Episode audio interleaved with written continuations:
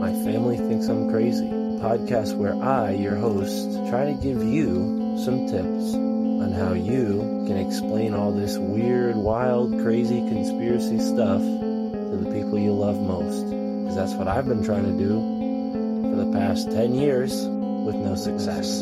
I've been telling everybody that our government is shady, but every time I do, my family thinks I'm crazy.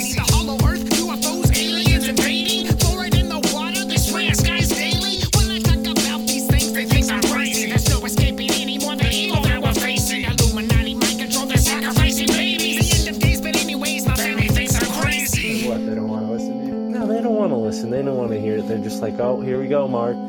Off again with your. Mark being Mark again. Yeah, yeah. So, you know, that's the thing about podcasts is when you're on the air, and it's like therapy, you know. If I can't talk to my family about this stuff, I'll talk to you, Matt, and all our listeners.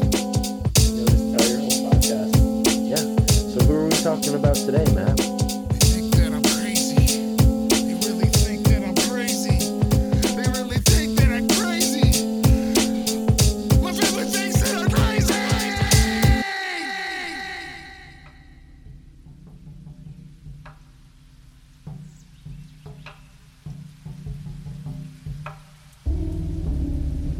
Deep in the western Amazon north of the Andes, a sacred brew is shared in times of illness, suffering, or when one's soul is ready, ready to uncover a part of ourselves that inverts waking reality and calls forth a primordial truth, a root with its tendrils anchored in the abyss, reaching up to the stars. Beware what you may encounter as you descend or ascend this sacred vine, trial by fire or assimilation with bliss. Choose to dance with grandmother ayahuasca, she sets the tempo, the rhythm, and all while you trip light fantastic under the bioluminescent glow of her etheric oral radiance, shining upon your netherworld a subtle moonbeam, illuminating the ineffable. Today's guest has ventured to this Amazon jungle, over the Andes Mountains, and into the heart of his own psyche, starting the Ayahuasca Foundation to help others experience the ineffable too. Joining me today is Carlos Tanner, founder of the Ayahuasca Foundation. I'm Mystic Mark, and thank you for tuning in to this episode of the My Family Thinks I'm Crazy podcast.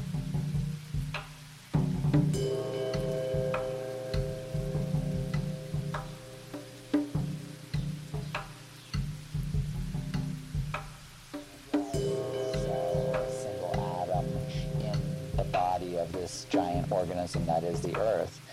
The Earth, I don't think, like, made a mistake.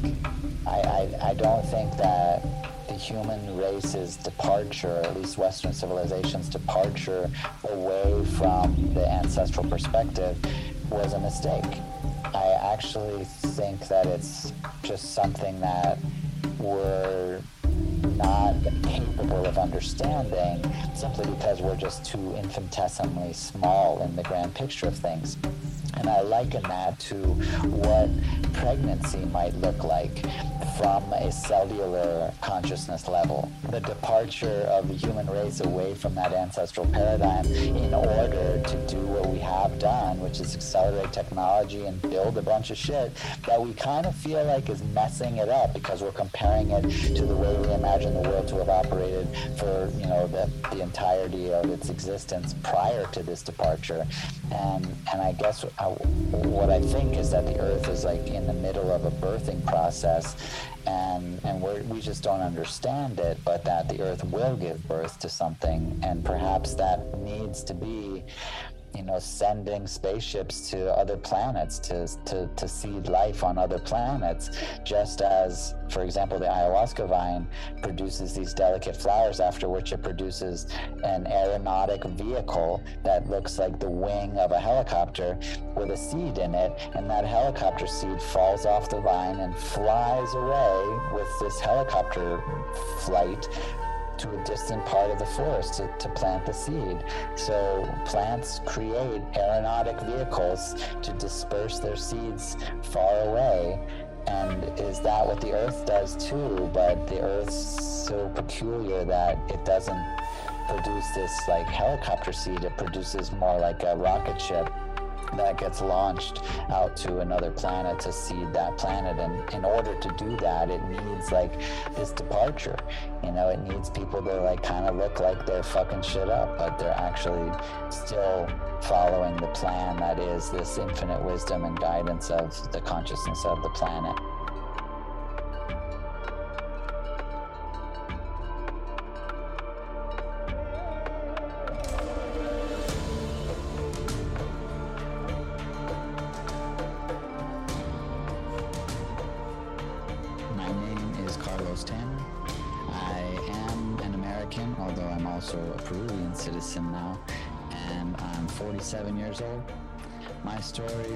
Began, well, it's hard to say when our stories began, I guess, but I, in 2003, uh, almost exactly 19 years ago today, I traveled down to Peru to the Amazon rainforest in Iquitos, attended five ceremonies led by a shaman called Don Juan Tangoa. And I, at that time, was struggling with opiate addiction. And I came to realize through that process of healing with ayahuasca in those ceremonies led by Don Juan that the real issue I was struggling with was childhood trauma, but I was oblivious of it. I knew there was something, you know, I knew there was something wrong with my relationship with my mother, especially, but I, I didn't like understand it or wouldn't have called it trauma because I, I simply didn't remember the events until I drank ayahuasca in ceremony with Juan and um, my second ceremony really i saw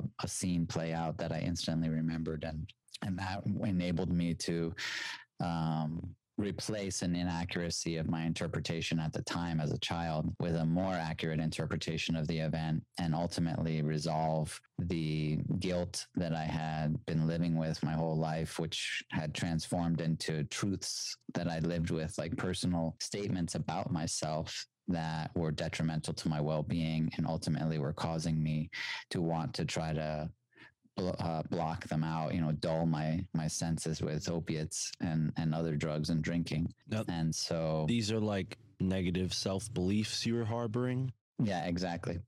And they were the result of childhood traumas where experiences had occurred where i i you know didn't understand them and wasn't capable of accurately understanding them because i was only 8 or 9 years old at the time. But being able to relive them and really like see them as almost like being in a dream i was able to like instantly replace them with a more accurate understanding and interpretation. And that was like pulling the roots you know everything that was attached to that root that had been growing for decades quickly died off and and I was able to come into a new understanding or self-perception. And that was like so marvelous to me. It was so like amazing you know how how something could happen like that. And and the reality of the ayahuasca experience was so fascinating to me. And in the third ceremony the curandero, uh, we, we call them curanderos instead of shaman. And uh, Don Juan told me that it was my path to be a healer and he invited me to live with him and he would teach me so in uh, January of 2004, I moved to Iquitos, Peru, and I moved in with Don Juan and his family, and I lived with him for four years. And at the end of that four years, I uh, came up with the idea for the Ayahuasca Foundation. So I started that in 2009, and yeah, we've been operating for over 12 years now. Wow. Wow. Really perilous, fun, I'm sure, at times, astounding. But to go all the way from the States, right, to Peru, I mean, geez, what a. What a culture shock. And then on top of that, you're going into another dimension with ayahuasca. But before we get to that, you, you said you were going through about opium, certain addictions, maybe traumas. Was there a point when you're still in the States before you went to Peru where you realized, like, hey, ayahuasca is something I need to do to heal? How did that idea come into your mind? Was it a friend that suggested, like, hey, you might benefit from this? Was it a book you were reading? Where where did that seed initially get planted? Yeah, totally. Um, I mean, I, I guess there was it was a chain, um, but the specific seed for ayahuasca was planted by me reading the book "The Way of the Shaman" and by Michael Harner. And unfortunately, Michael Harner decided to take out those chapters. And thankfully, in the copy that I read, which was back in, in the early '90s, it still had the original chapters of how the book opened. And uh, and so he told his own story with ayahuasca, and that's how he found uh, the shamanic path and and so that was when I first really learned about ayahuasca. But before that, what why I read The Way of the Shaman was by reading um, Carlos Castaneda. And before that, you know, I I wanted to read Carlos Castaneda because I had been introduced to mushrooms by my older brother. And so right off the bat, I had like an affinity towards the psychedelic experience. But I also had like this, uh, I don't know, academic motivation to learn more about it. Uh, I studied philosophy in college. So, you know, that kind of like fit right in. Uh, I even studied the philosophy of religion and got a taste of like shamanism in my in my classes you know in college. But yeah it was really that book way of the shaman that introduced me specifically to ayahuasca. And then that led me to find terence mckenna and uh, the yage letters william s. Burroughs and start to do kind of like research on ayahuasca where i was looking online. Um, this is the 90s so even the internet wasn't like very well you know it, you didn't just have the internet you know you were like special if you had the internet so i had a job where i had a full-time uh, internet connection and i like started researching it and making notes and like really kind of becoming passionate about it Mm. Yeah, no, I I totally am in that take it for granted generation because you know eight years old, my mom's home computer was available to me whenever she wasn't working. So, you know, I got in on the the early net and played around. Definitely wasn't savvy or smart enough to go anywhere past the average 8 bit game that you can find for free on all those sites back then. But there was a certain allure that kept me interested in this fringe stuff. Now, I'm holding The Way of the Shaman by Michael Harner in my hand. This book nice has been absolutely uh, fundamental for me. I don't think I would be here without it. I, of course, I have never done ayahuasca, but this book really, in a similar way, I'm sure to you, opened up a whole new reality, you know, and it's written in such a way where, because I was fancying becoming an anthropology major, I didn't realize how lofty a goal that was, especially starting at a community college. Can't really go anywhere in anthropology. But I read this book, and I'm not sure if I have the revised edition or not because I have uh, Michael Harner's story here on the first chapter with a blue jay headed uh, deck uh, crew of, of boatmen, right? The, this soul canoe that he rides on, and there's like these sort of almost Egyptian looking figures with the heads of birds and alligators and so on. Absolutely mind bending stuff. And it's what I expected from hallucinations. You know, I'd heard about LSD and all these other things in high school, smoking pot with my buddies. And I had always pictured it the way Michael Harner described, maybe not as sacred, not with the sacred symbolism. I was picturing Bugs Bunny and other cartoon characters would be waiting for me on the other side of my trip. But when I read this, I was like, wow, this is not this is not just fun and games. He is going on what seems like a very precise ritualized journey, right? He's getting on a boat. There are these deities there. Is this the part that you're referring to? Do I have an old copy of the book or am I am I off here? Oh man, you're now you're like testing my recollection of the book. I read that book like 30 years ago. No, okay. I don't want to put you on the spot, Carlos. I'm Yeah, just I'm just I haven't gone back to it. You know, I haven't Yeah. like read it again. It started. It was a huge um, step forward for me, but I, I guess what happened really is that once I found Terence McKenna, I, I, I didn't look back from him, and and then even then, like now, I would view Terence McKenna.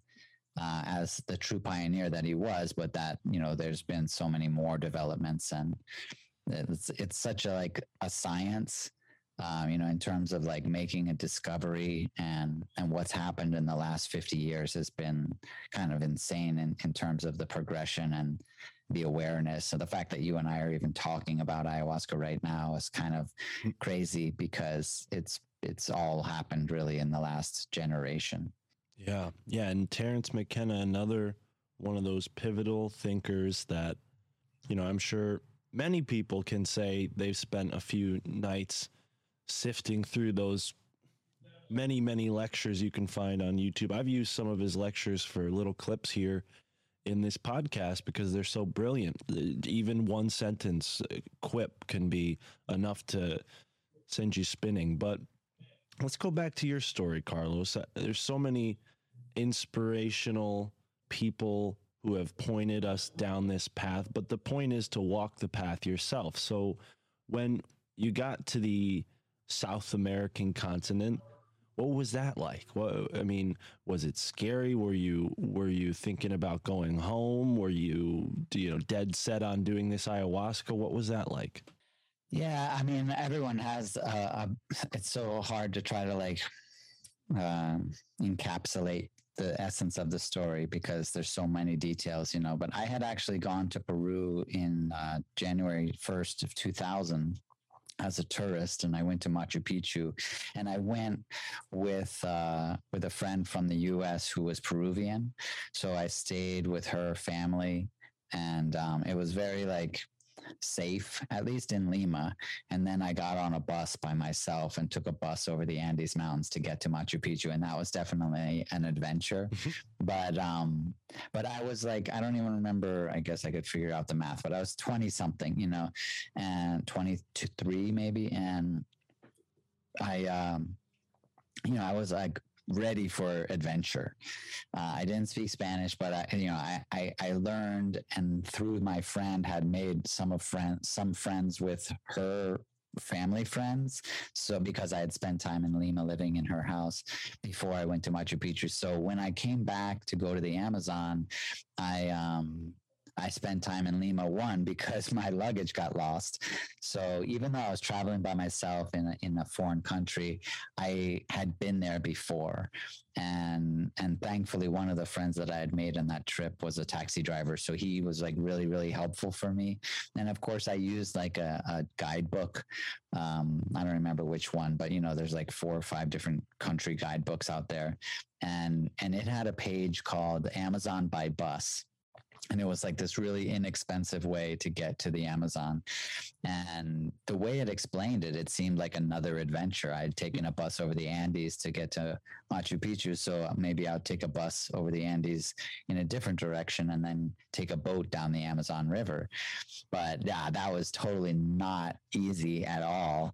Um, but it was another adventure. And I think I just loved adventure. You know, I loved um, not really knowing like what was going to happen and like i said i had an affinity for psychedelics and i think that if you have an affinity for psychedelics chances are you also have an affinity for adventure um, and and so yeah when i got on i got on a boat in pucallpa that i had taken a bus to pucallpa and I just made friends on the way. Like I made friends on the bus, so I ended up staying with a friend in Pucallpa that I I made on the bus, and who lived in Pucallpa and and those friends helped me to like make sure I got on the boat, which was a total like crazy scene.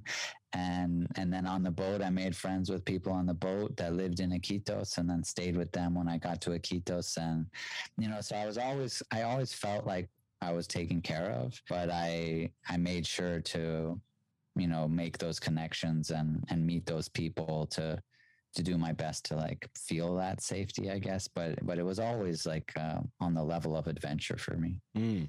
Now, as you're adventuring, this is all prerequisite to the ayahuasca or after? Yeah. Okay. Yeah, that was to get to the place where the ceremonies would be held. And now I'm imagining if you have to go one bus to another bus to a boat, you must be going to a pretty remote area, or at least you know hard to get to from via modern means. That's right. Iquitos is the largest city that's not accessible by road. Wow. It's it's so. I mean, it's that's even an understatement. It's literally like I don't know, 800 miles or a thousand miles from the next road. You know, like it's, it is definitely a remote location, but it's a half a million people. It's kind of crazy uh, that the city built up so much and it has its own history that has to do with the rubber boom um, back in the 1800s when, when they realized they could make rubber like a viable product and Mm. that became the hub of the rubber boom. Yeah, I So heard I heard a sort of unrelated story about place called Fordlandia down there. the Ford company, Henry Ford went down and tried to buy his own country uh, in order to make like a monopoly state for rubber and and it sort of devolved into a Lord of the Flies situation where everybody who represented Ford company left and you know everybody who had remained was just sort of like cargo culting around with the factory parts. Right. I don't know that story. That's pretty crazy. Yeah, it's wild. But to to, to put that in perspective of your, your journey, I mean, the Amazon is immense. It's huge, right? So uh, that could have happened, you know, on the entirely other side of the Amazon. So let's not get down in the weeds there but tell us more about this city and this this atmosphere you know is this a place where ayahuasca has been used for a long long time? Was it sort of a tr- trend because of a lot of western a lot of americans kind of becoming interested in this? Or or was this sort of like a tradition that existed there you know for a long time? What what's the what was the atmosphere there like? Yeah, Iquitos is really just an access point um, because of the rubber boom. It, it, they have an airport, you know, they have like a, a city, there is tourism. So if you wanted to go to the Amazon rainforest, like Iquitos would be your best chance. Um, but Iquitos itself, which is named after the Iquitos Indians or the tribe, the Iquitos, who I don't think exist anymore. Um, but that that's not really like that you know it's a city. It's but it's a city in the in the middle of the rainforest and you go in any direction you go 50 miles in any direction you're just in the middle of the rainforest you know? Um, and so there are tribes nearby but if you want to access pretty much anywhere you're going to like go to iquitos. So it's become the hub of the ayahuasca tourism industry uh, around Iquitos, there's probably like 250 ayahuasca retreat centers or, or places where you can go to attend ayahuasca ceremonies now. wow. Um, so it's really like the the global hub for ayahuasca. Now, is it endogenous to that area, or is this indicative of the rubber boom and access to, you know, this particular region of the world? Does it actually grow in this area, the the Banisteriopsis vine, or or is this sort of imported to this area?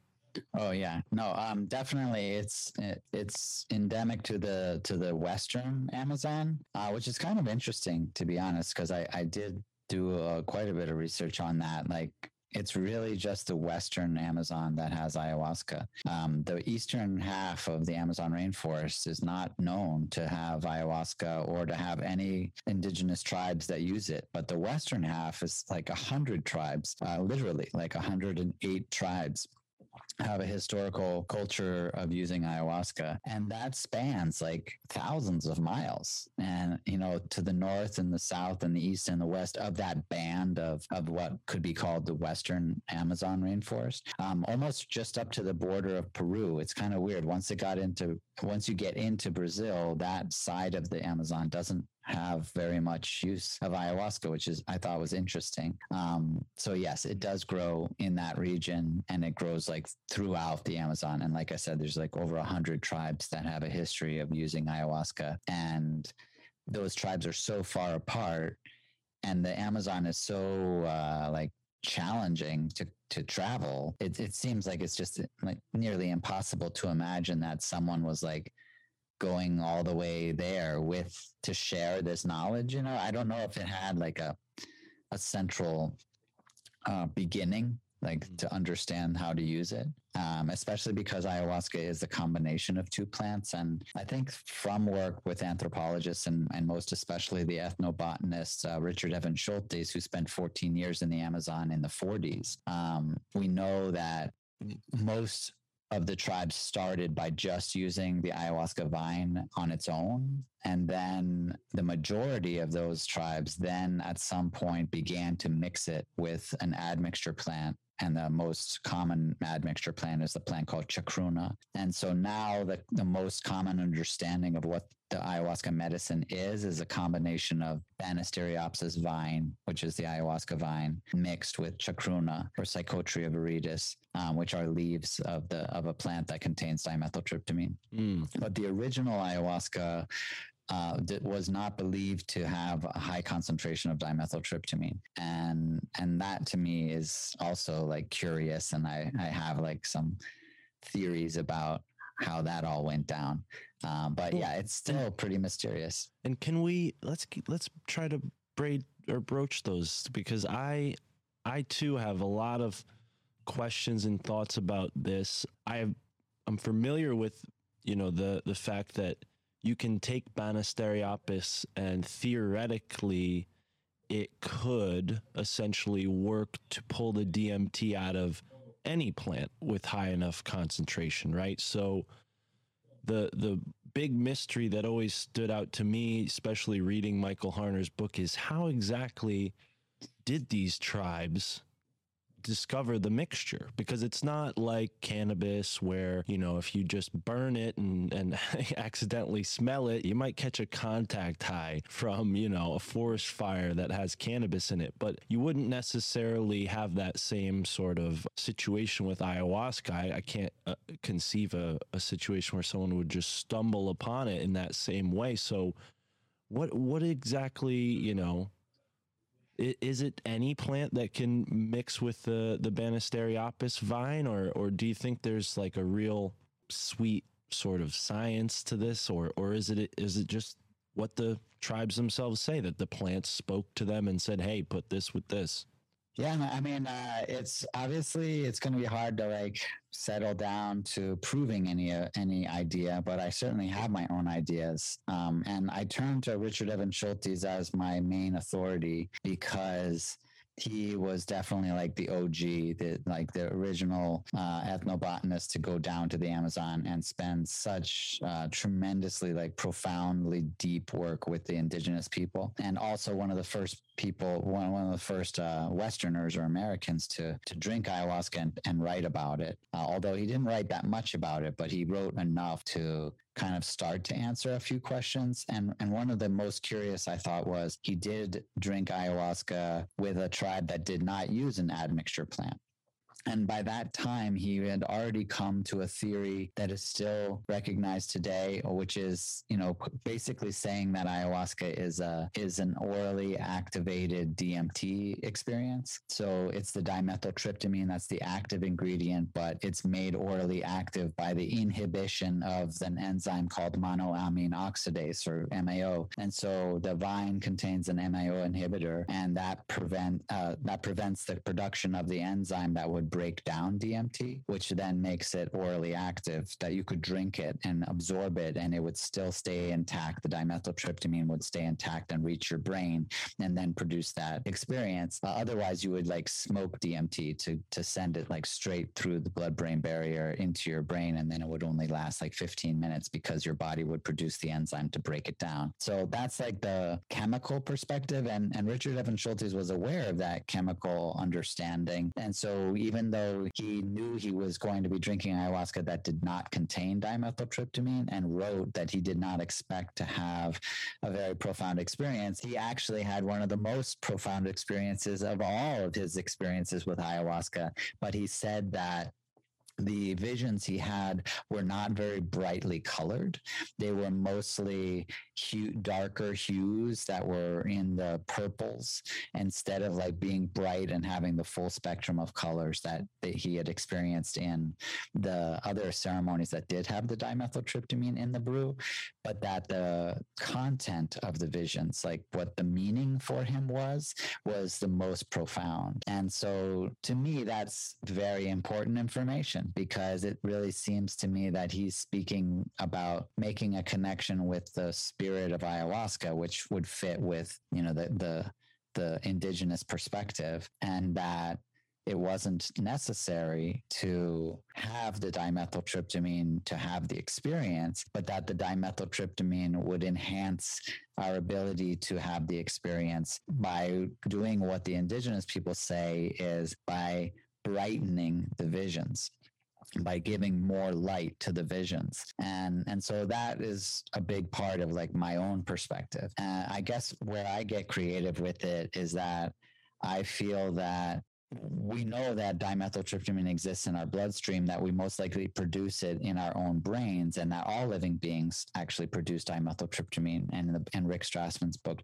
DMT, the spirit molecule, kind of elaborates on those theories. Um, so I feel like humans that were living in the Amazon rainforest probably had high levels of dimethyltryptamine and those in, in, in their systems like naturally because they were living in the wild and they needed to have the highest perceptive senses. You know, they needed to have access to the most sensory information for their own survival because it was such a challenging place to live so they needed to have like the best vision and the best hearing and you know all of their senses needed to be extremely acute. And dimethyltryptamine is related to that uh, expansion of, of sensory information i'll call it or the the spectrum, whether it's expansion expanding or not, but it is related to, the sensory perceptive ability and and so if you were to if you were already have a, a, DMT level or that expanded sensory perceptive ability, and then just take ayahuasca, you would connect with the spirit of ayahuasca, and you'd be able to learn from ayahuasca. You would be guided by ayahuasca.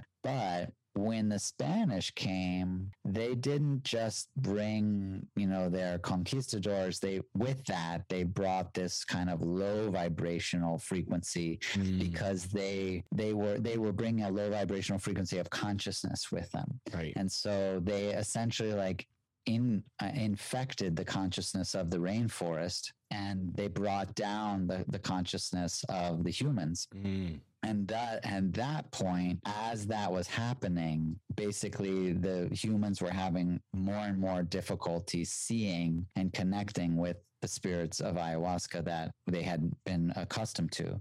And at that point, ayahuasca was like, hey, you know, before you can't see me anymore, before we can't talk anymore, go get these plants, you know, go to get these other plants and mix it. So I do think that that they were told to get the chacruna and the admixture plants by ayahuasca. But I think it's an important detail that they call it ayahuasca. You know, if if DMT was the the main ingredient, I think they wouldn't call it ayahuasca. They'd call it chacruna or something, you know.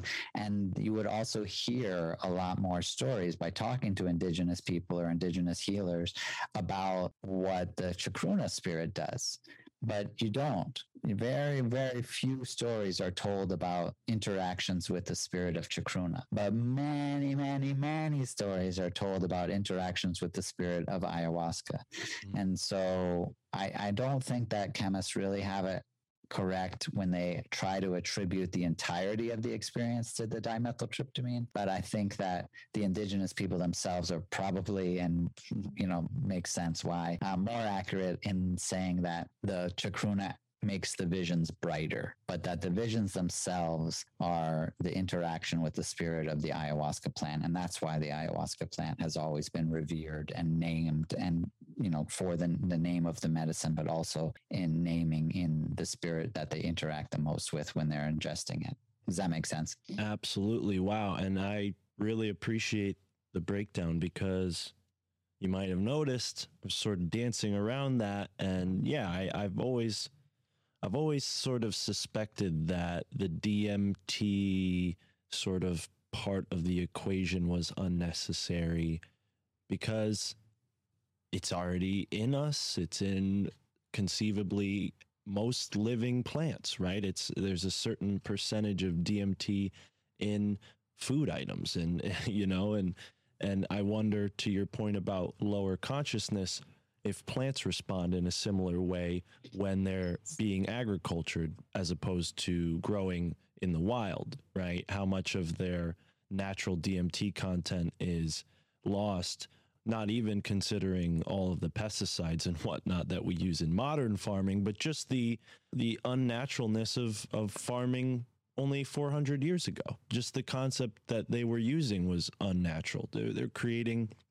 monoculture farms that you know take a plant out of its natural environment, take it out of the diversity that creates the full profile that allows for it to be as nutritious as it is. And to your point about again the Spaniards, there is a, a very very powerful statement that stuck with me.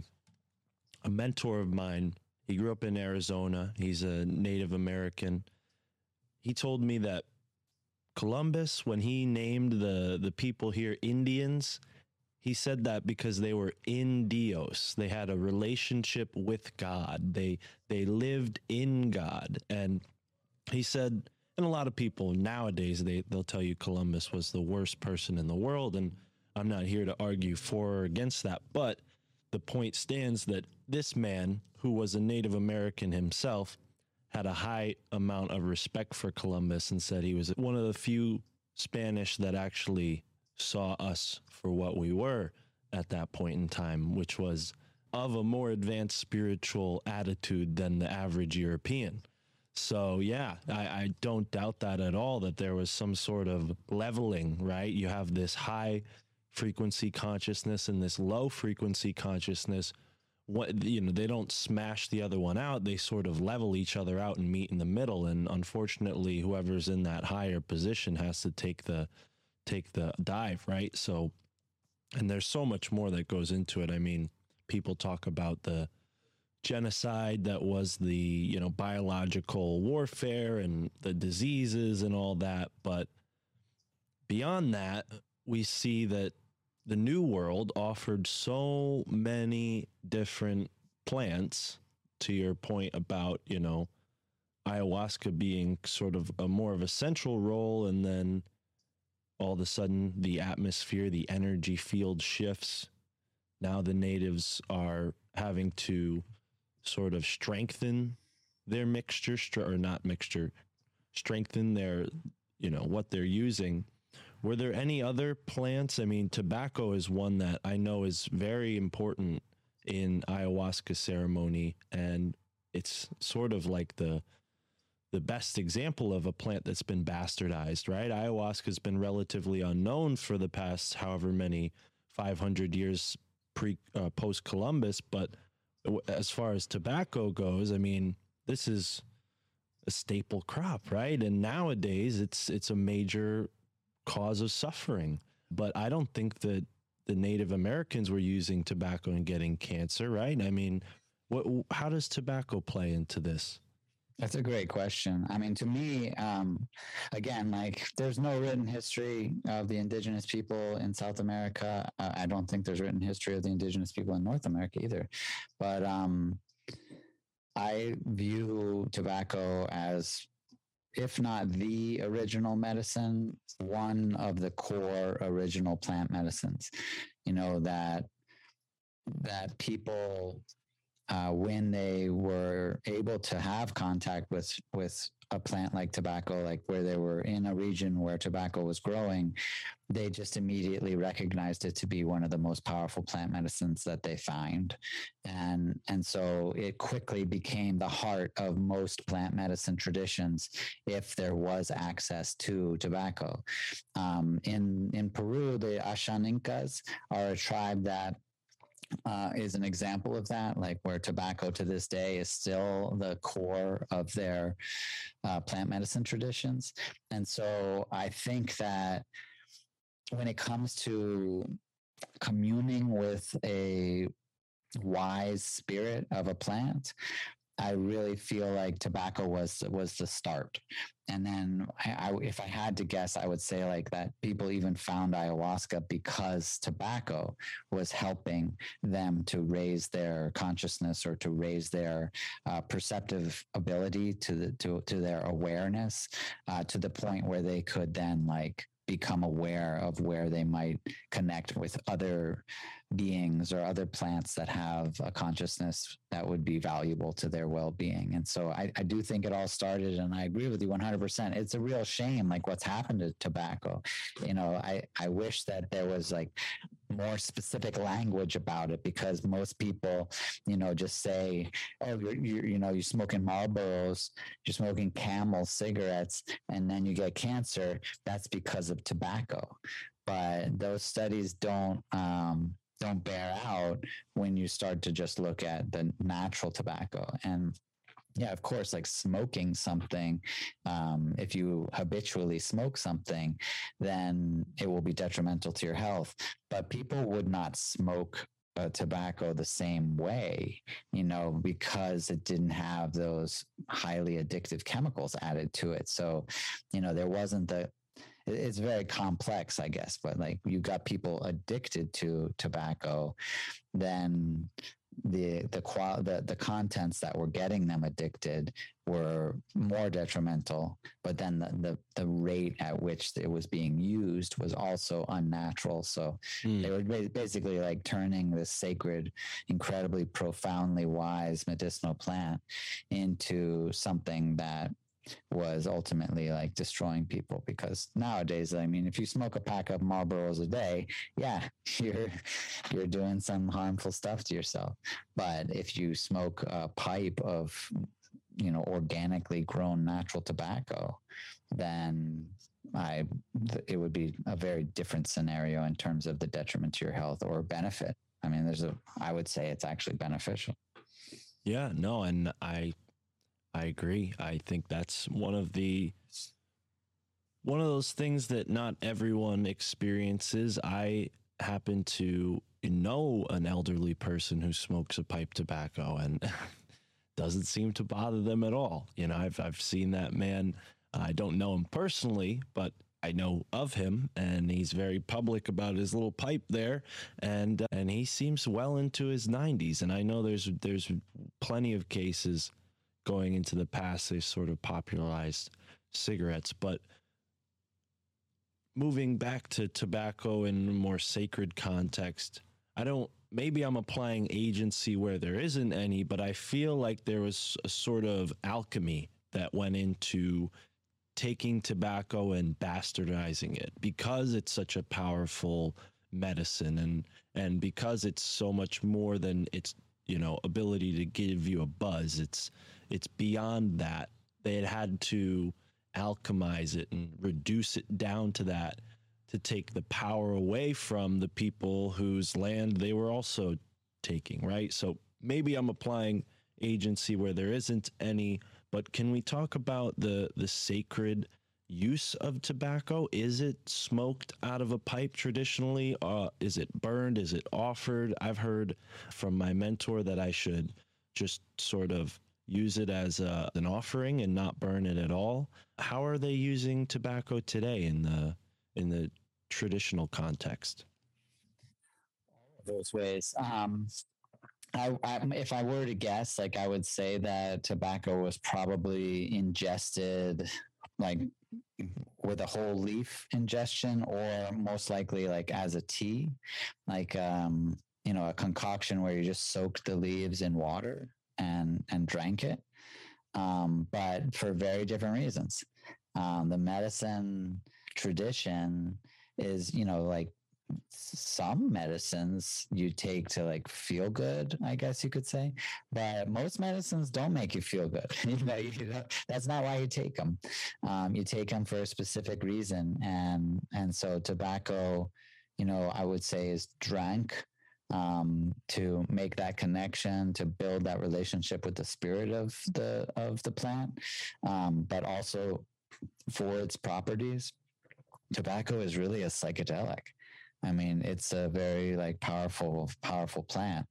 Um, the the tobacco that they that they use in the Amazon though is a different family. It's a different species rather. It's the same family, um, and that family is Nicotiana. And then the the tobacco that you would find like in a in a in a like gas station pack of cigarettes is a Nicotiana tabacum. So that's really like tobacco. And then in in Peru in the Amazon rainforest where I work, um, we smoke to, uh, Nicotiana rustica, and that they call mapacho.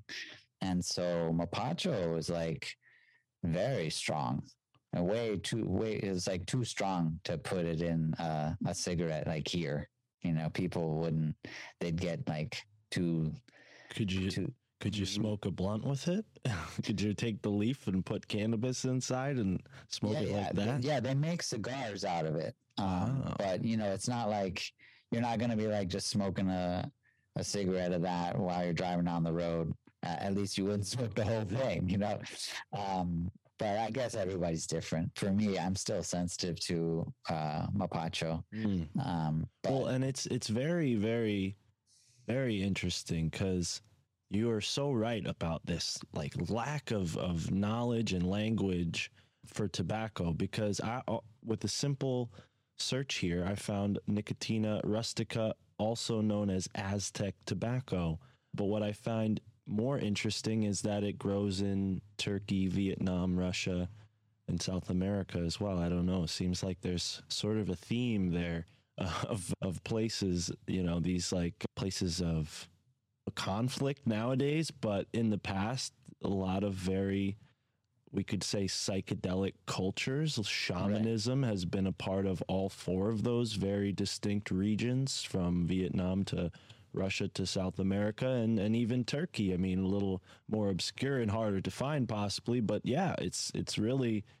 it's it's it seems like these plants have a place in our human world, right? They're, they're not just indicative to, oh, well, these funky people in South America who the world didn't know about until a couple hundred years ago, they had been using all these wild things. Like, it seems like the rest of the world used to have these things, and something happened where it was preserved in South America, preserved in Central America with the Maya and the Inca. How far does does ayahuasca go back? I know you said there isn't a written history, and that makes this sort of question difficult to answer. But you know, is there a sort of is there a sort of oral tradition that talks about the ancient use of ayahuasca, or or is are you more focused on the more practical things? Because I don't want to take you out of your expertise either. If we're if we're venturing too far out, then let me know.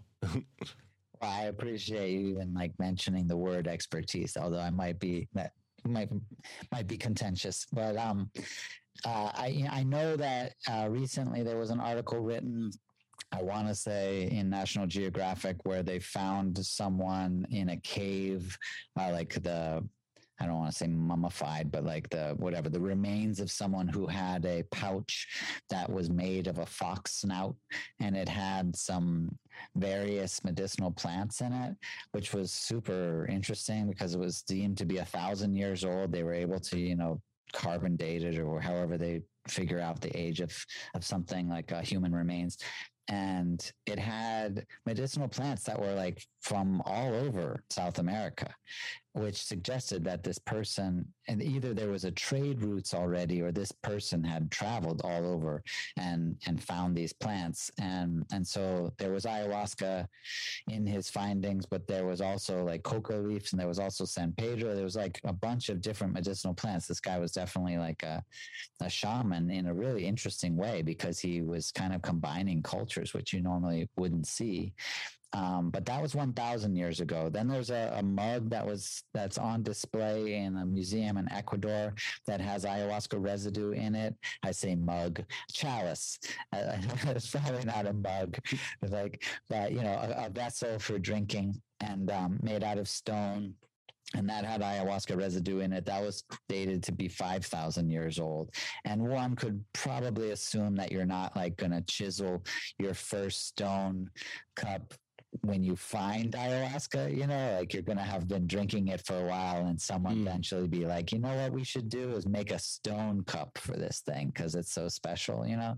So it's pretty safe to assume that it's older than 5,000 years if you want to go by that stone vessel in, in the Ecuador Museum. And then Jeremy Narby, who is an anthropologist who wrote, um, uh, fuck, what's that book he wrote? Well, the the Cosmic Serpent. Um, he he basically guessed that it's probably been used for over ten thousand years, but it's important to note that it was probably used for over ten thousand years as a singular vine, and that the admixture plant is relatively new. Like the admixture plant of adding the DMT plant or the chacruna was probably within the last several hundred years, but that the, the the mixture itself, or or rather the medicine itself of the vine, was probably used between five and ten thousand years ago. Mm. Yeah, and that book you're referring to is The Cosmic Serpent. And it's interesting that they talk about these two snakes in DNA. And I know this is Jeremy sort of thing, but to bring it to maybe a more broader point, we have the supposed discoverers of the DNA sequence having a revelation on LSD. Right. We have, you know, this ancient connection to the DNA. And then also, you know, cannabis is sort of well known for this, but ayahuasca as well. These plants seem to be like puzzle pieces that fit into our brain's chemistry. They're not, you know, like alcohol where it just sort of shuts the system down and we're sort of having this feeling of like oh you know from a, a maybe more of what you could call entropy being put into effect these are these are you know like I said, puzzle pieces. They fit in and, and cause an experience that seems to be primordial. It seems to be ancient. So when I hear stuff about the DMT jesters, or what are they called? The uh, machine elves, right? I know this Right. is more DMT phenomena, but when it comes to ayahuasca, is there a sort of common story of experience? I mean, with your foundation, I'm sure you've probably heard a bunch of people's experiences. Is there a sort of common theme? And do you think that is, you know, connected to who we are as human beings as like a, an ancient, like, is it talking to us on an ancient level? Yeah, well, I mean, I, I love where you're going with this. I want to like take it further. Um, you know, I guess there's a, a few things going on. One, we need to recognize that we're from uh, a paradigm of reality that's very distinct from the indigenous paradigms that still to this day use substances like ayahuasca at the heart of their understanding of the world and reality. And and that's like a big challenge for us. But um, but all of our ancestry, you know, your ancestors, my ancestors, every single human being had ancestors that worked with the paradigm that we now recognize to be the indigenous paradigm. I refer to it as the ancestral paradigm because of that. Like everyone for a hundred thousand years, you know, all humans relied on plant medicine and they were intimately connected with nature. And and we still recognize that today. You know, we we look at animals uh, with it with that same understanding that they're like intimately connected with nature. They're a part of nature. They have instincts right? So how does the you know how does the elephant know to do this? Or how does the bird know to migrate like where it goes 5000 miles or you know whatever it is we we can like refer to its connection to nature as an explanation but yeah, we don't really view ourselves as having instincts anymore. We don't really recognize that we are connected to nature in that same way that we recognize all living beings outside of the human race as having, Mm. which is a real shame and detriment. And that's not part of the indigenous paradigm. They don't see themselves as disconnected. They still see themselves as connected. And that connection is expressed through their interactions and communications with the spirits of those plants and animals that they have access to because of using shamanic traditions centered around the use of psychedelic plants like ayahuasca. So, what I love to imagine is that we're now like coming back to that. But at the same time, I have such a tremendous respect for the wisdom of the earth like i view the earth as a living being as an organism and and that organism is tremendously complex just as we recognize ourselves to be complex you yourself are made of 50 to 100 trillion individual cells. You know individual human cells and each one of those cells is made of 50 to 100 trillion atoms. Just one cell so we know that we're like unfathomably complicated. And we've tried to understand a lot of what it means to be a human being, to be alive. I wish that there was more attention given to consciousness. But even if you just look at biology, like it's clear that there's so much happening, you know, and, and all these pieces come together and all these tiny little things and messaging and communication and cells appear here and there and they go and they travel and they do what they need to do. And like it's all amazing even if you were the smartest biologist, there would just be some miracle at work when you're trying to understand just one simple organism. And so we are also like a single cell or a single atom in the body of this giant organism that is the earth. And so the earth, I don't think like made a mistake. You know, I, I, I don't think that the human race's departure, at least Western civilization's departure away from the ancestral perspective, was a mistake. I actually think that it's just something that we're not capable of understanding simply because we're just too infinitesimally small in the grand picture of things. And I liken that to what pregnancy might look like from a cellular consciousness level. You know what I mean? Like if you are a single cell in the body of a woman and you've lived for, you know, however 25, 30 years or something, everything going like pretty much smoothly, feel like you have an idea about what this creature is. And then all of a sudden, these new hormones show up, you know, all of this stuff starts showing up that seems to be like infiltrating and going in a totally wrong direction. And starts like building this giant project over here in the belly. And you're like, what the hell are you doing? Like, that's not how it goes, you know? And they're like, hey, whatever, whatever. Like, you, you know, just keep, you keep doing your thing. I'm doing mine over here, you know? And you're like, no, man, something's really wrong. Like, you see what's happening over here? It looks totally wrong. We got to do something about this. We got to get it back to the way it was, you know? And then eventually, of course, the baby is produced and then gives birth. And then you're like, oh shit, that was an incredible thing. Like, wow, I guess I, I didn't really understand what was happening, but it, it, looked like it was going really wrong there, right? You know, and so I guess what I'm trying to say is that I feel like the departure of the human race away from that ancestral paradigm in order to do what we have done, which is accelerate technology and build a bunch of shit that we kind of feel like is messing it up because we're comparing it to the way we imagine the world to have operated for, you know, the the entirety of its existence prior to this departure. And and i guess I, what I think is that the earth is like in the middle of a birthing process and and we we just don't understand it but that the earth will give birth to something and perhaps that needs to be you know sending spaceships to other planets to to to seed life on other planets just as for example, the ayahuasca vine produces these delicate flowers, after which it produces an aeronautic vehicle that looks like the wing of a helicopter with a seed in it. And that helicopter seed falls off the vine and flies away with this helicopter flight to a distant part of the forest to, to, plant the seed. So plants create aeronautic vehicles to disperse their seeds far away and is that what the earth does too? But the earth's so peculiar that it doesn't produce this like helicopter seed. It produces more like a rocket ship that gets launched out to another planet to seed that planet. And in order to do that it needs like this departure you know? It needs people to like kind of look like they're fucking shit up but they're actually still following the plan that is this infinite wisdom and guidance of the consciousness of the planet How's that for an idea? Brilliant. Wow. I mean, geez, Carlos, you're certainly an expert in something.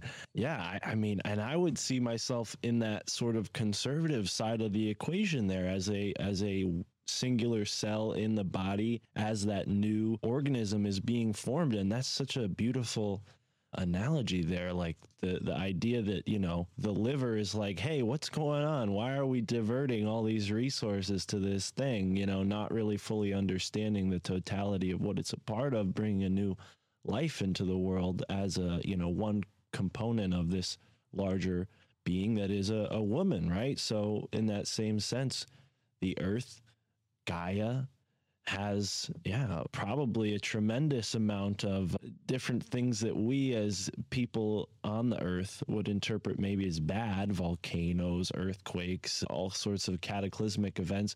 I mean is that no different than a woman in the throes of uh, pregnancy right about to give birth? I mean that you might think she's about to die and that certainly could happen depending on you know where you are in time and and human civilization. You know, they say now it's the best time in the world to give birth because it, child infant mortality is at a historic low. But we're also saying, oh, we're overpopulating the planet. And then there's people who are creating rockets to go to other places. I mean, to bring it to that side of what you just said, if you look at a UFO, what we're talking about with UFOs or any of these spacecraft, they all do kind of look like seeds. I mean, if you want to take that macrocosm and shrink it down to a microcosm, look around our world and the small things, the way they operate.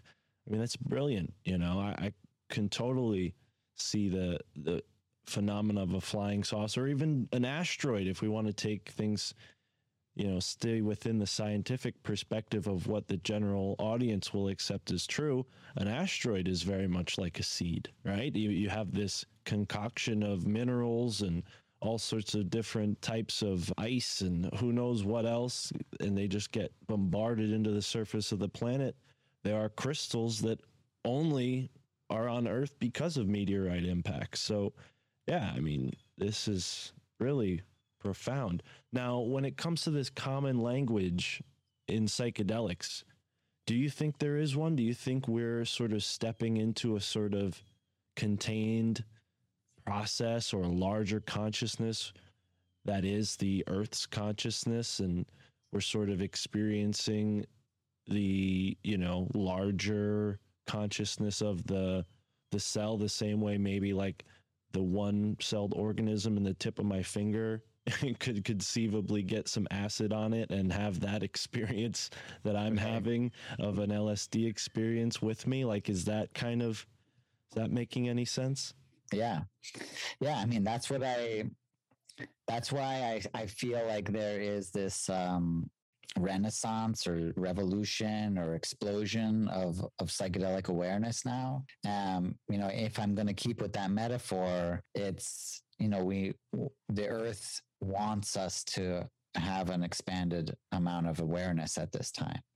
And and so it like kept you know it, it, kept these cultures intact long enough to make sure that it wasn't lost. And now it's like time for us to to come back into a higher level of awareness where we will i think essentially like recover the health uh, of the earth you know to to bring back that connection because the the birth is at that point you know where we're maybe like in labor at this point. Like we're going to do it. The seeds will be dispersed but after the pregnancy after the birth there is a recovery you know then that whole new like plan is put into action. And and that to me is like what we're kind of seeing is this transition towards the plan of recovery once the the birthing has happened or the seeds are dispersed or something like that. But i mean to to take that to the like you said micro macro i mean you can go like triple macro or whatever because if you look at the way our solar system is it definitely looks very atomic at least the way we were taught you know what an atomic structure looks like. We've got a nucleus and we've got electrons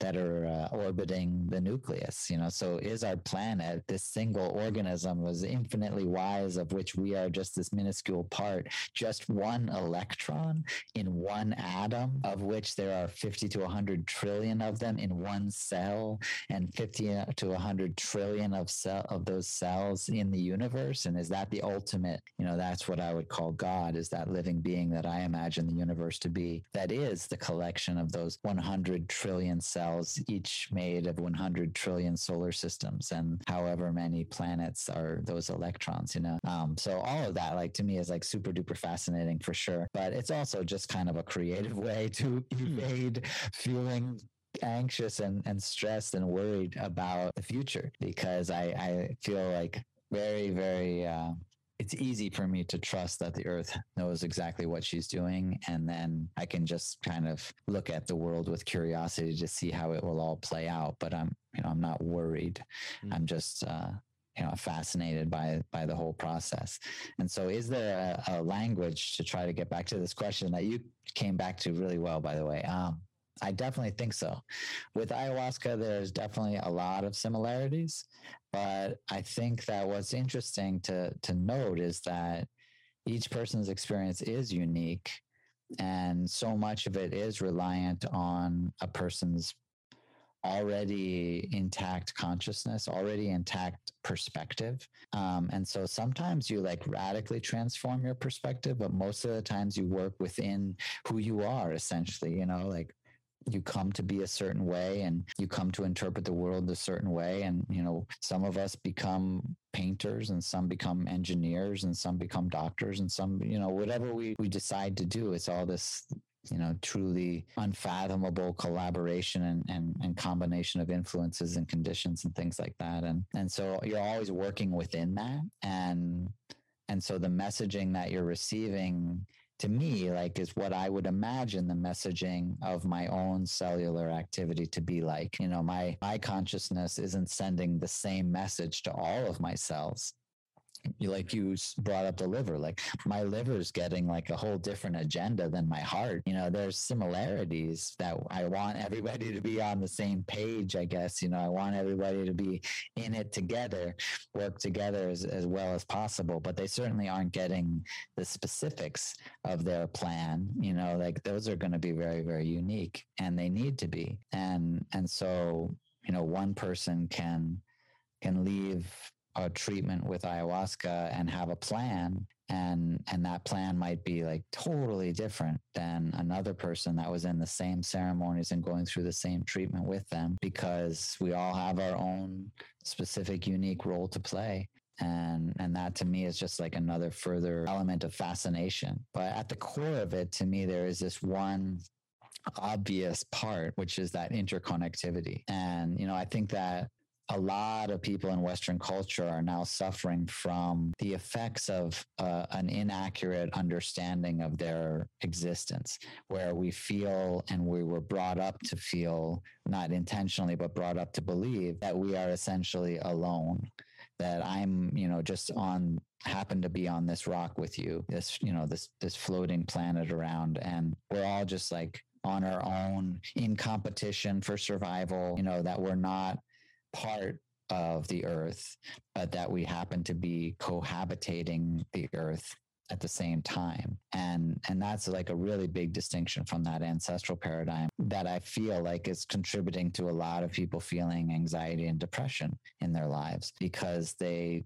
don't feel like they have that support that true support you know like on a on a planetary scale and when you do feel that you're connected, or rather, you know that you're connected and part of something that's tremendously miraculous in its power, strength, and wisdom, then I feel like there's automatically a reduction of that depression and anxiety simply because you know that, hey, I'm I'm supported. Like no matter what, the earth has my back. You know, she's my my mom my true mother, the, the, the earth of which I am, is always like guiding me exactly the way I should be. And and then that perspective opens you up to the intention to connect, the intention to be aware of that connection. And then through that, we gain a better sense or we recuperate that sense of instinct that we've lost through our lack of recognition or our ignorance about that interconnectivity. You know what I mean? Absolutely. Yeah. Wow. So to take it to the individual listening, you know, I'm sure many people have listened to a conversation like this and they're thinking, wow, this is something I want to try.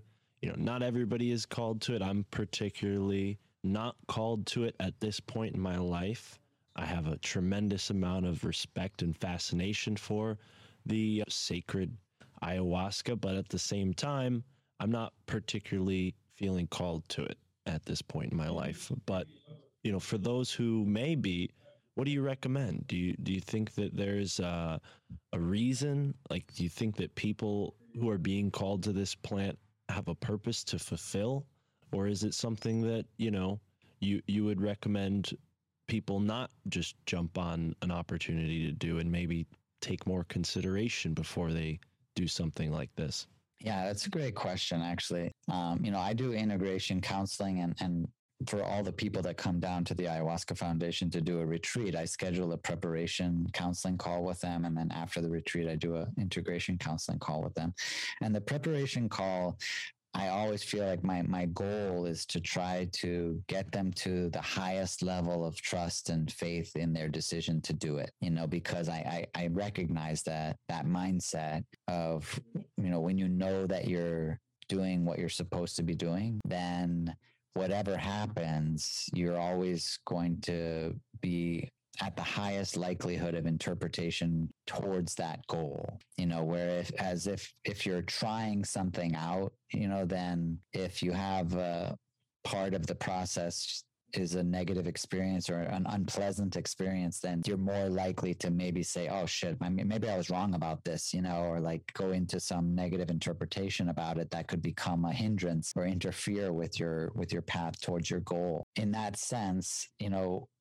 I would recommend that everyone that's considering doing ayahuasca or any other psychedelic experience, or really en- entering into any process that they want to have the outcome be some benefit for their well being, a healing process or an improvement process, that you want to get yourself to the point where you feel so strongly that you know that it's the best step forward, the best path to take. And and if you're not sure, then you know i would recommend doing things to try to get yourself to that point of surety so some, for some people that would be to read books or to do more research you know to watch videos to listen to podcasts like this one um, uh, for some people, I, I think that it might be to get out into nature. Like, I think that the interconnectivity is such an important part of the future of human consciousness and what the ancestral traditions provide, above all else, is that right, uh, reminder, recognition of that interconnectivity. So, getting out into nature, you know, like I think you're more inclined to find yourself wanting to take mushrooms when you're walking around in a forest than you are when you're walking down a city street. You know, so if you're trying to figure out whether or not that might be a, a good decision, then get yourself out into the forest, you know, see what the trees have to think about it, see what the squirrel says, you know, um, and and really try to like feel that out because I do think that it's harder for us to make that connection to reconnect with ourselves as a being in nature, a part of nature when we are surrounded by maybe non-natural elements like living in a city or being down in the noise of of traffic or streets as a pair, uh, as opposed to the the sounds of nature when we find ourselves you know immersed in a forest or something like that. So if you're feeling like man, I, I, I think I want to do something like this, but I'm not sure, then can you get away for a weekend? You know, can you like take yourself out of the the human side of life and, and put yourself back into the, the nature as much as possible and, and, then see what you feel you know ultimately every person needs to be guided by their own intuition their own feelings what feels right and and if it feels right then trust that feeling no matter what happens, you know, because the reality of psychedelics, especially with ayahuasca, is that it's not always pleasant. Uh, it's almost a guarantee that some part of it won't be pleasant. But if you also think about transformation, I, I, it's hard to imagine that transformation is this pleasant experience. You know, it's it's when I imagine transformation, I kind of imagine like I don't know, somebody in a movie, you know, where they're like, "Ah!" and then they like, they, but they end up like with being a superhero or something afterward. And, you know, and so your willingness to accept that, that troubling, challenging part where you're going from your previous self to your true self or your desired self. If you're willing to accept that there will be challenges in that, then you know you're going to put yourself in the best mindset to make that a reality for you. Absolutely. Now, when it comes to South America, you've given some pro tips for travelers. Iquitos sounds like a destination that would be pretty obvious considering the amount of, of places you can go, the retreat centers. Are there any, you know, maybe lesser known places you would recommend people travel to, even if they're not interested in partaking in ayahuasca? I mean, it sounds like Peru is somewhere you call a second home now. How often do you go down there? And, and do you have any places you would recommend people visit? Yeah, well, I lived in Peru for 16 years. I have a, a wife who's Peruvian. Our daughter was born in Peru, but we moved here back to the U.S. when my when my daughter was four, so that she could start school here, which we felt was and and I think we made a great choice in doing so, like the best decision. So I still run the ayahuasca foundation. I will go back in less than a month back to Peru, and so I go back four times a year. I'll spend like six weeks there. Um, so I, I'm like bounce back and forth now. Um, so that my daughter can be in school here, and so we we, we live with my dad here in, in Massachusetts, but um, but I still have a house in Oh, wow. I'm in Connecticut. Oh yeah, I didn't know that. Very cool. New Englander. Right on. Yeah, definitely. Um, so yeah, there's so many places. Peru is an unbelievably f- incredible country, like so fascinating. And even just like in the world of shamanism, it's so fascinating. There's like all these different types of shamanism. That out of those like 108 tribes I mentioned, the vast majority of them are in Peru. Mm. Um, so Peru is not just an epicenter for ayahuasca, although that's totally true, but also for San Pedro, also for Coca, which is a whole nother world of shamanism. Um, there's like so many really, really fat, like with San Pedro, that, that history goes back like 5,000 years. There's ruins that have San Pedro temples. And, you know, like that, I, I wish that I knew more about that to talk about it. I don't, but I just know that it is also like a tremendously deep and well developed plant medicine tradition. Mm. So many uh, plant medicine traditions and, and so much culture are in Peru. And so now, like Iquitos is is the hub of ayahuasca tourism, but it's spread out, you know, around the whole the whole region and and a little bit into Colombia, definitely into Ecuador, a little on the outskirts of uh, the Brazilian Peru border.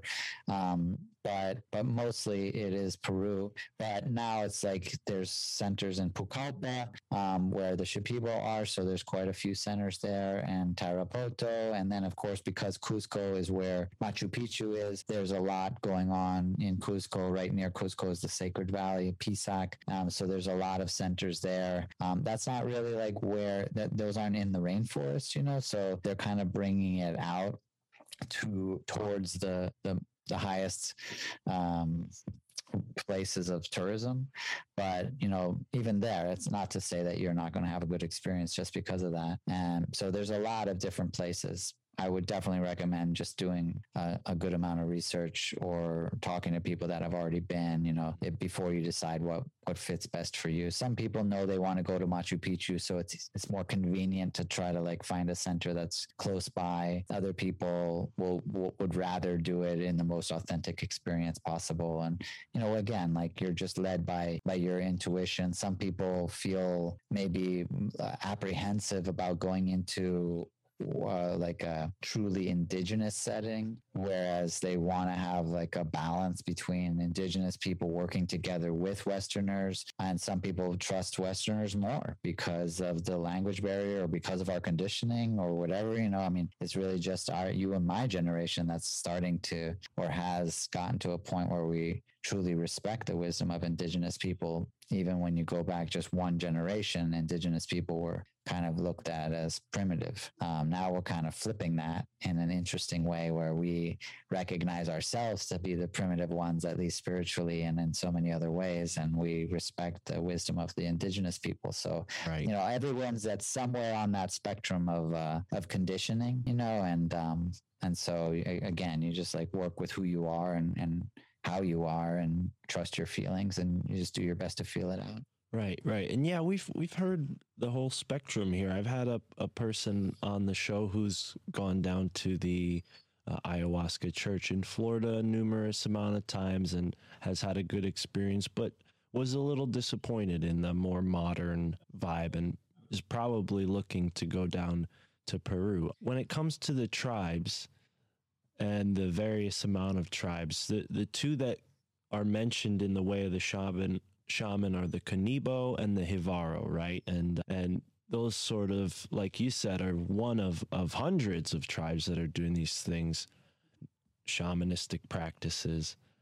When it comes to ayahuasca, it seems like we in the American world have a certain idea of what this plant is, right? It's it's it causes a certain effect and and people are sort of thinking of it as like a, a transformation for their life, not necessarily a rite of passage. But are these plants used in that context and and you know what is the actual traditional context? Because I, I mean shamans are healers so they're dealing with sick people primarily not you know 20 something year olds who want to you know go into another dimension right? so so what's the what's the true traditional context that the tribes are using these plants particularly ayahuasca but others as well Oh man, that's a that I, I'm gonna reframe the question, but um, yeah, because true the true tradition. I don't know if anyone can answer that question. Um, but yes, they've been used for pretty much everything. So you know, it's not so simple to just say one thing or another. Although I've heard many things like that. Um, you bring up a lot of like interesting points one, of course, the word curandero, um, why it's used over shaman. Well, first, shaman is a word that comes from Europe, um, but curandero comes from the root word curar, which means to cure, to heal. So it's literally like a healer. One who cures. So it's a doctor. Um, so yeah, like to have someone want to go to a doctor uh, when they're not sick is a is a strange concept. You know, today um, it would because if you like if you're in Iquitos or you're in Pucallpa or you're in some region where like ayahuasca traditions are have have existed for a long time, almost everyone you meet has drank ayahuasca if they're old enough. You know, like you're not gonna like a, a 20 year old might not have drank ayahuasca, but if you talk to like a 50 year old, chances are they drank ayahuasca at some point. They went to a curandero. Why? Because they were sick you know because they they needed help. And even if they went to the doctor the doctor couldn't help them. So they they went and they had like their uncle's cousin or some you know like they somebody in their family like knew somebody or was a curandero but they don't describe it like some magical experience. Usually they're like i never want to do that again. I hope i never have to do that again you know? Um but they were healed you know? That's kind of the key point but then within that, and I would say that's probably a newer phenomenon because of ayahuasca tourism. People are like, yeah, I, I wanted to see what it was about, you know. So there's like a also a, a curiosity that motivates people. But again, like I want to go to who's the OG for me again, Richard Evans Schultes, because I just don't think anyone has the qualifications the same as him. He spent 14 years in the Amazon living with indigenous tribes in the 40s and 50s you know? So it, there was no such thing as ayahuasca tourism. That wasn't like even a conception. So I, I feel like he really did have the most accurate opportunity for observation. And and then he also wrote several books and you know he was an ethnobotanist. He was a very well educated person cur, uh, curator of the harvard botanical Muse, uh, garden. And so I trust him. You know, I trust his opinion. And interestingly enough, which definitely is like, I don't know, controversial for some reason, but he talked about how people would drink ayahuasca because they were sick. People would drink ayahuasca as a rite of passage. people would drink ayahuasca for guidance uh, and pe- you know because they were struggling with a decision or confused about what to do uh, and people would drink ayahuasca recreationally and that last part is the controversial part you know you're not supposed to say that you're not supposed to say that you drink ayahuasca recreationally like that you're supposed to say it's a sacred medicine but and and I'm not knocking that. I believe in wholeheartedly. I know it to be the sacred medicine that it is. It's really saved my life. But I think it was interesting from an indigenous perspective that it was really just a, an all-purpose experience.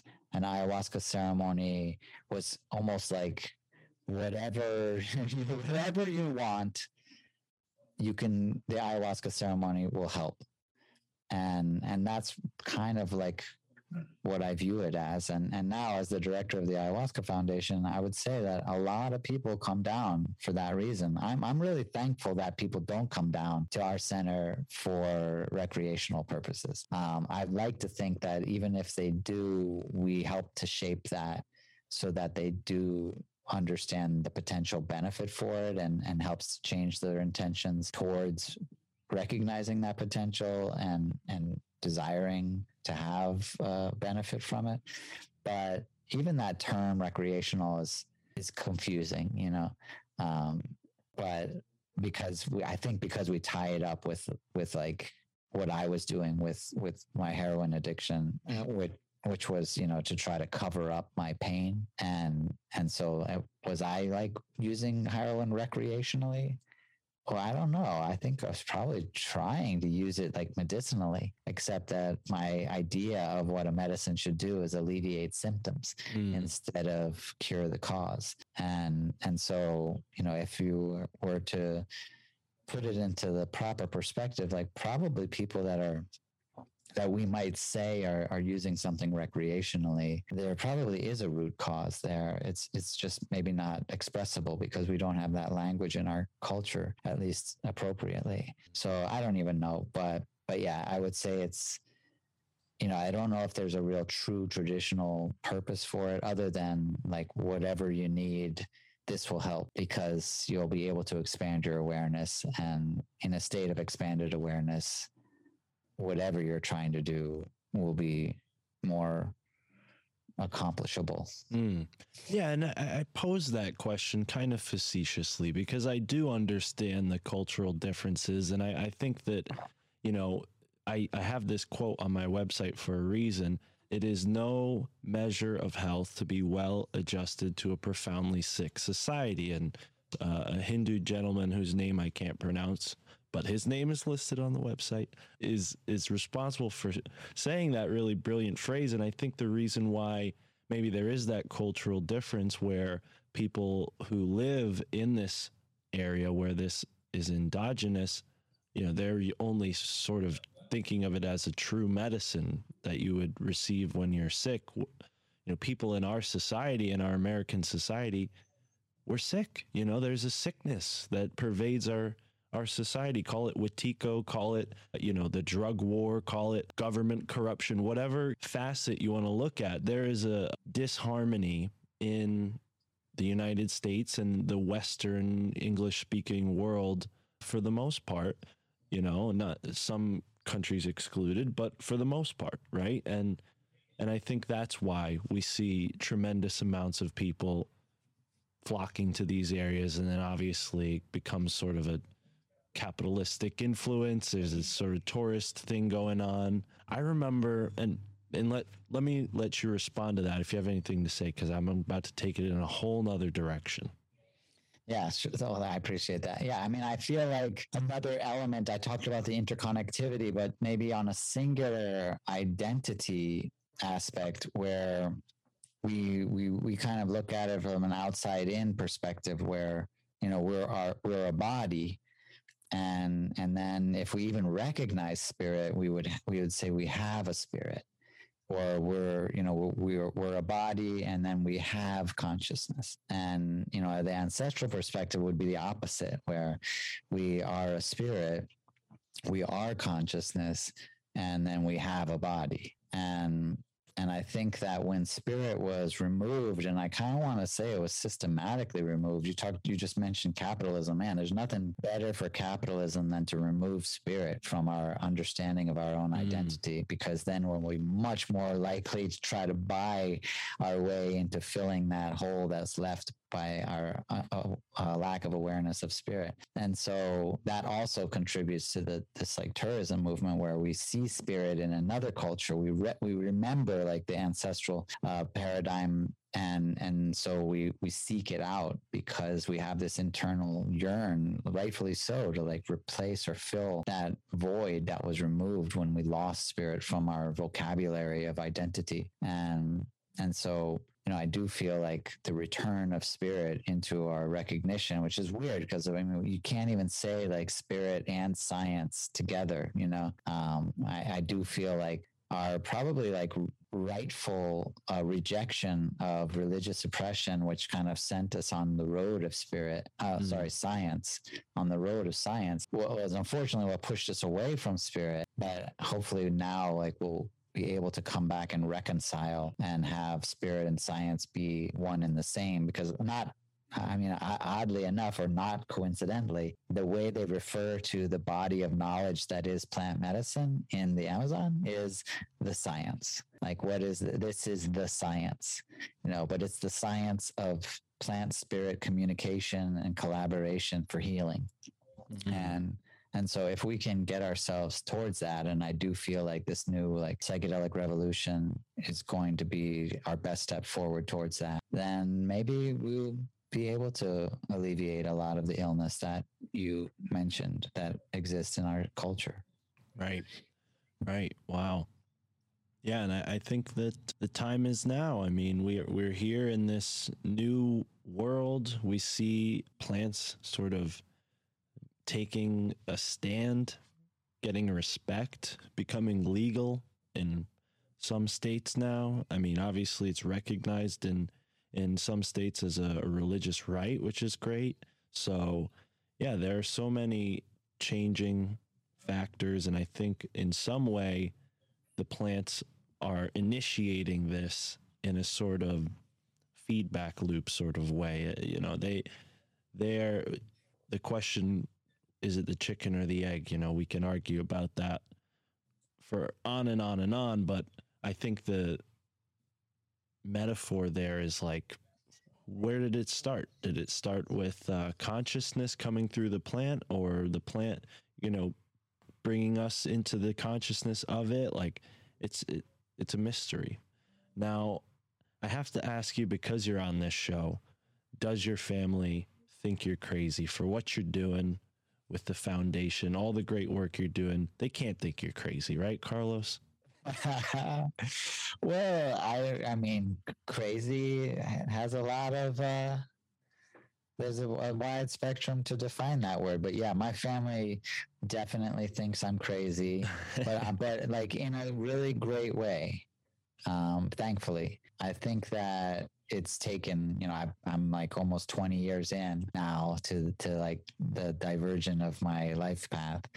Um, so I think that I've been able to kind of prove to them that what I'm doing like is meaningful and and deserving of respect.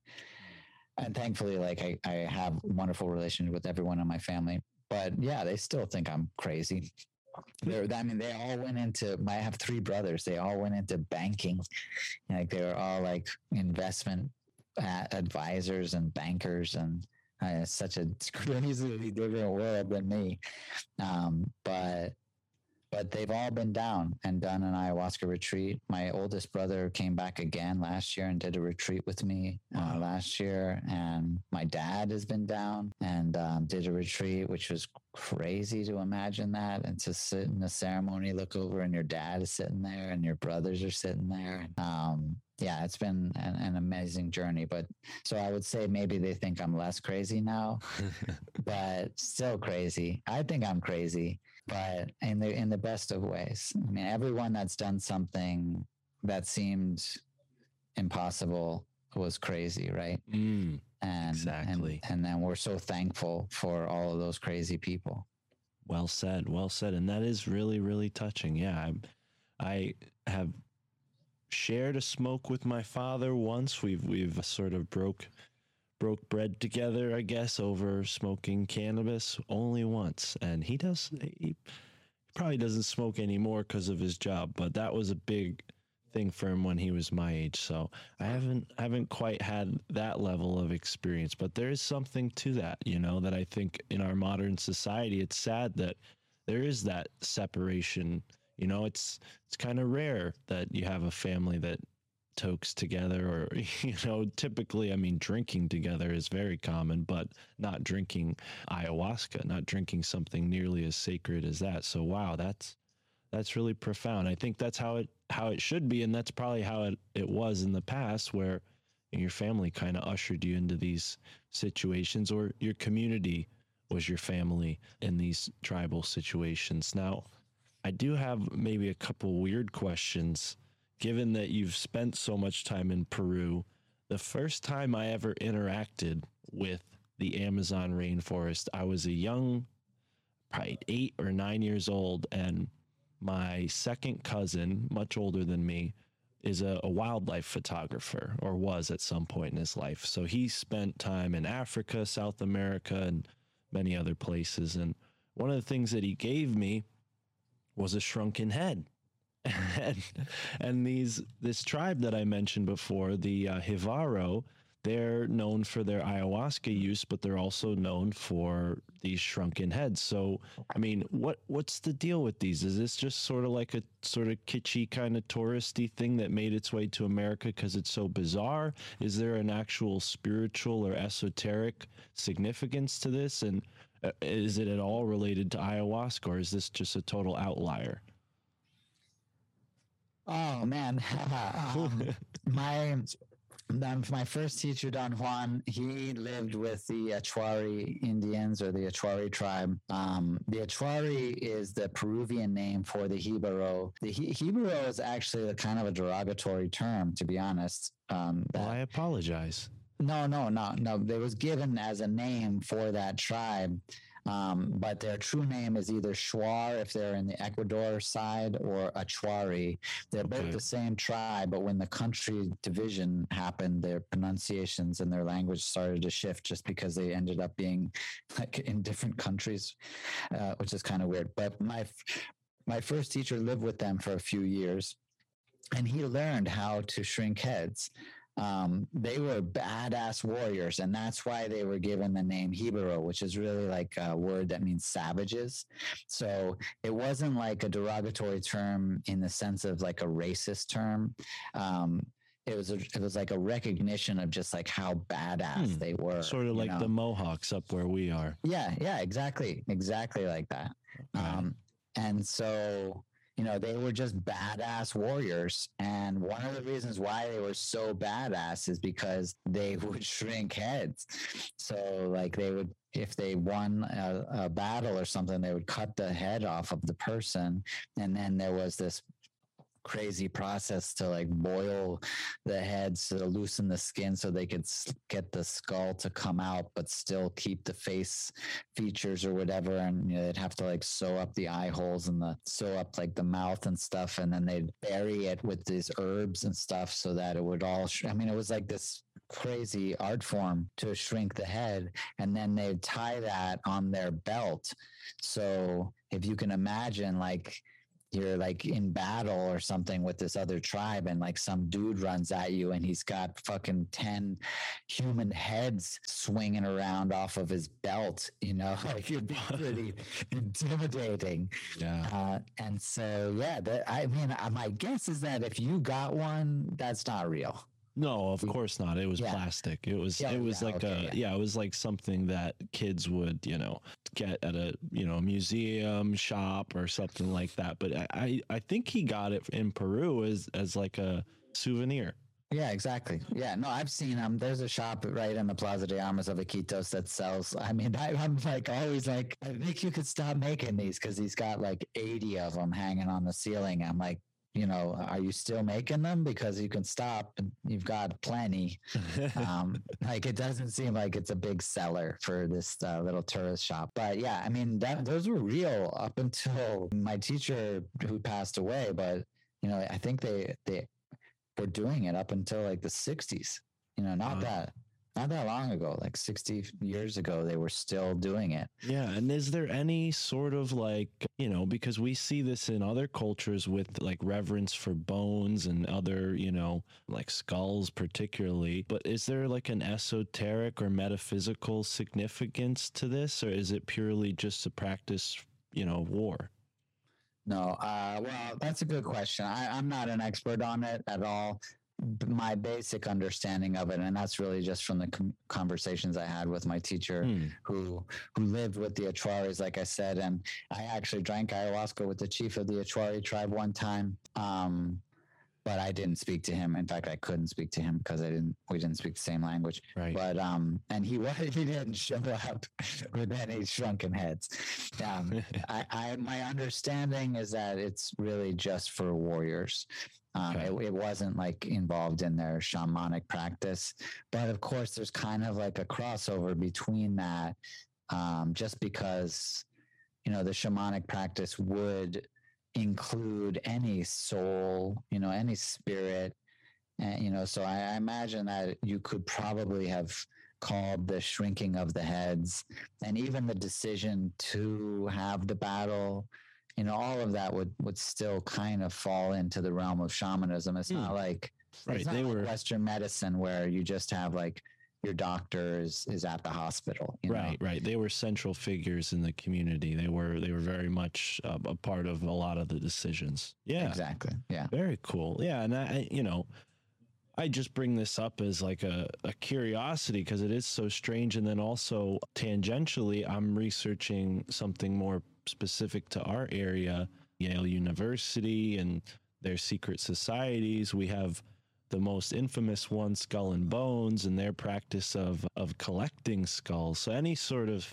head decapitating, anything like that, I'm I'm just interested in in learning about because it's it's just kind of gruesome and why are they doing it right you know and and one particular the the gentleman I mentioned earlier mentor of mine who taught me about tobacco and cannabis and and why I was using them incorrectly and and sort of taught me about his perspective and his culture he was very much there in New Haven because of the Skull and Bones and Geronimo and how Skull and Bones allegedly took Geronimo's skull from his grave, right? This sort of grave robbing and that has its own shamanic implications, you know, the desecration of someone's grave is a tremendous uh, disrespect and anyways, I don't mean to take you down that tangent, but that's kind of where I became interested in a lot of this stuff uh, right out of college. I was studying anthropology.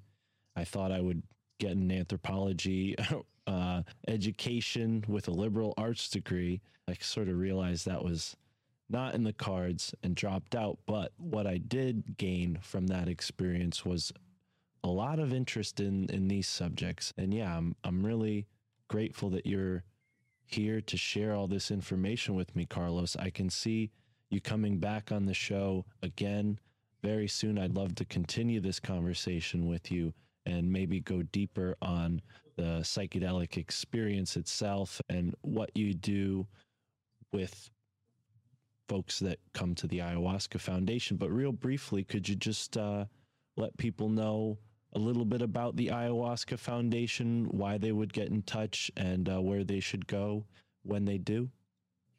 Yeah, man. I appreciate you again having me on the show. I'd love to come back again. There's, you know, Thank it's you. a topic that you could go on and on and on about. Yeah. I'd love to have uh, another conversation too about you know how best to prepare for a psychedelic experience and and what integration is, and and maybe offer some pieces of advice on the mechanics of that because that's I think like an important part Yeah. that your listeners might benefit from. Um, but yeah, the Ayahuasca Foundation, we're located outside of Iquitos, Peru. If you go to ayahuascafoundation.org, ayahuasca.org. Um, you'll find our website and you can learn about the programs that we offer, which are a 10 and 18 day retreats and then a four week and eight week educational courses. Um, we have been hosting research at our center for the last five years. That was re- uh, published in the journal Frontiers in Psychiatry last year. We're continuing another five years of studies that we magically got the funding for.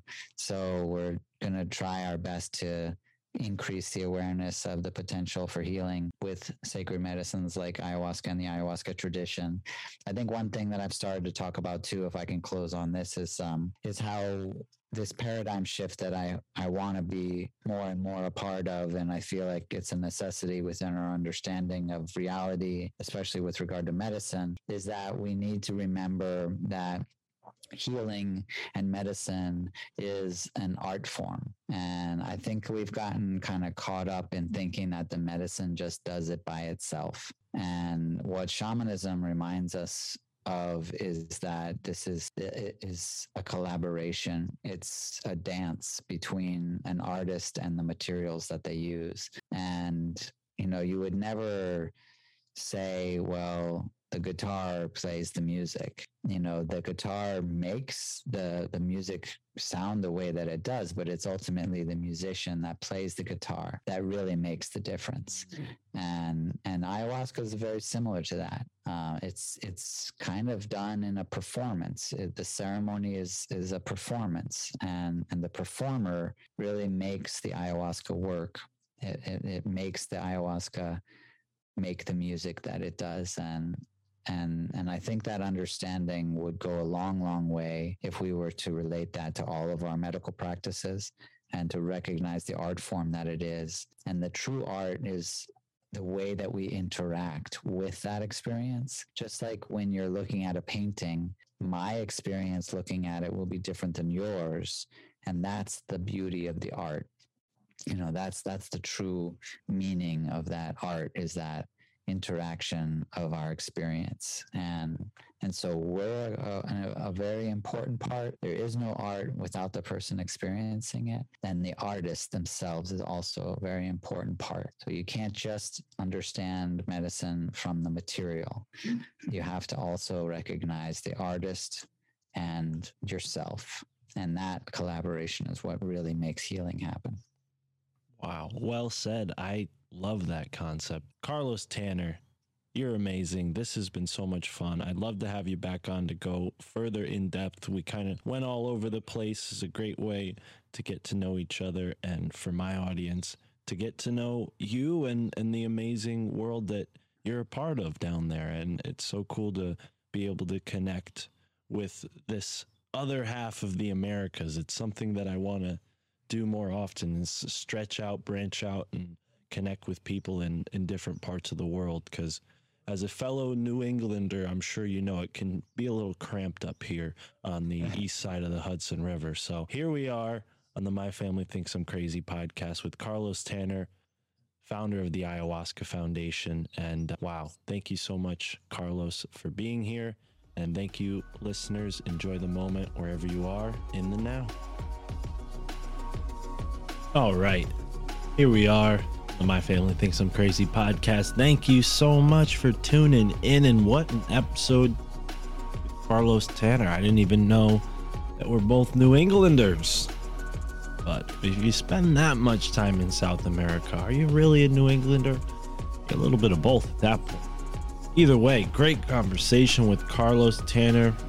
Really awesome guy really amazing stuff that he's done in his lifetime. And uh, I'm sure he'll be back on the show for another conversation because I definitely want to learn more. And he's going to be traveling back to South America and he'll be back in August. So maybe August or September, you'll see another conversation with Carlos Tanner. Go to the Ayahuasca Foundation's website to learn more if you just type in ayahuasca foundation it's uh, undoubtedly going to be the first thing that comes up if you're using duckduckgo hopefully it should be right there at the top. I don't know what'll happen if you use Google. I don't use Google. I use alternative platforms. And yeah, I know what you black pill folks are going to say.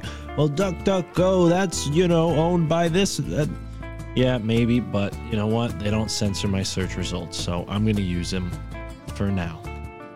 And if you're listening to this podcast on YouTube, Spotify, or some other platform that's not a decentralized app, well, you're not doing yourself any favors. So help yourself out. Stay in touch with this podcast. You never know what could happen. Apple might say, oh, yeah, we don't like this episode, delete it.